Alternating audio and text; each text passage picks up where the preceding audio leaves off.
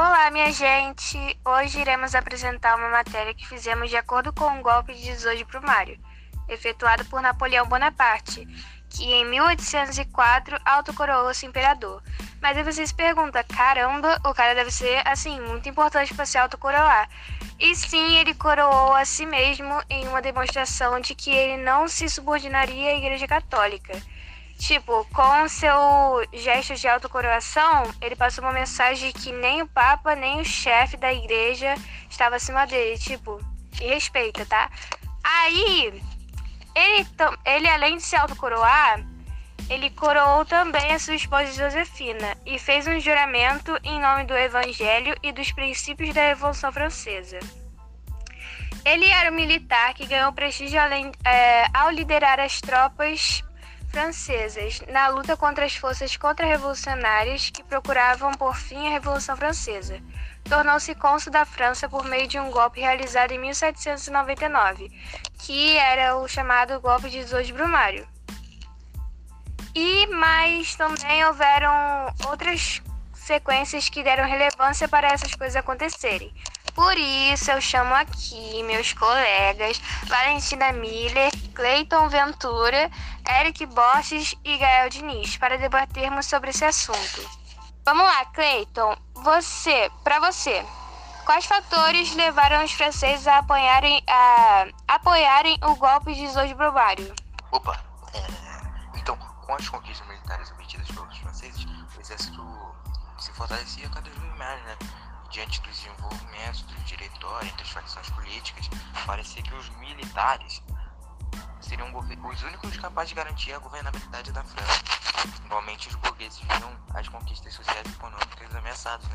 pois alguns grupos desejavam a volta do absolutismo, da mesma forma que existia um perigo real da, da França ser invadida novamente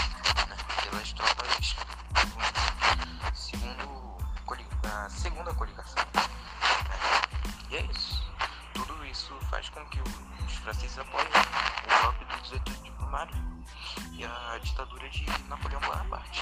É. Tá bom. Mas e você, Valentina? Quais eram os benefícios do governo de Napoleão? Bom, Bonaparte ajudou a consolidar a política burguesa na França. Nesse governo, Napoleão criou o Código Civil Napoleônico, incentivou a industrialização, criou obras políticas de infraestrutura e promoveu a liberdade de culto, transformando a França em um Estado laico. Eric, quando Napoleão passou a ser cônsul da França, ele foi juntamente com mais dois consulenses. Qual era eles? Sios e o general Roger Ducos, que em 9 de setembro de 1799, ou em 18 de Brumário no calendário revolucionário, Napoleão invadiu a sala do Conselho dos 500 e destruiu o diretório. Aí Napoleão se tornou primeiro cônsul por 10 anos.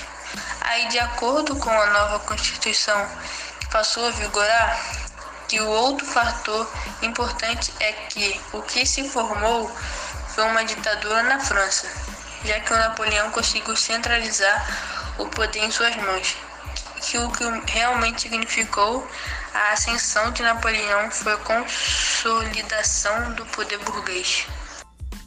Eu posso ressaltar aqui também que o que se formou foi uma ditadura na França, já que Napoleão conseguiu centralizar o poder em suas mãos. O que realmente significou a ascensão de Napoleão foi a consolidação do poder burguês, que, diferentemente da monarquia anterior a 1789, o Império Napolêmico tinha por base social de sustentação a burguesia. Os princípios do poder burguês foram expressos no Código Civil de Napolêmico, promulgado em 1804. Nele, Napoleão realizou a redistribuição de terras, conseguindo a simpatia dos camponeses. Ele reformou o sistema tributário e criou o Banco da França, controlando o processo de emissão de moedas e contendo a inflação. Realizou ainda obras públicas e incentivou a educação primária da população, além de militarizar a educação secundária.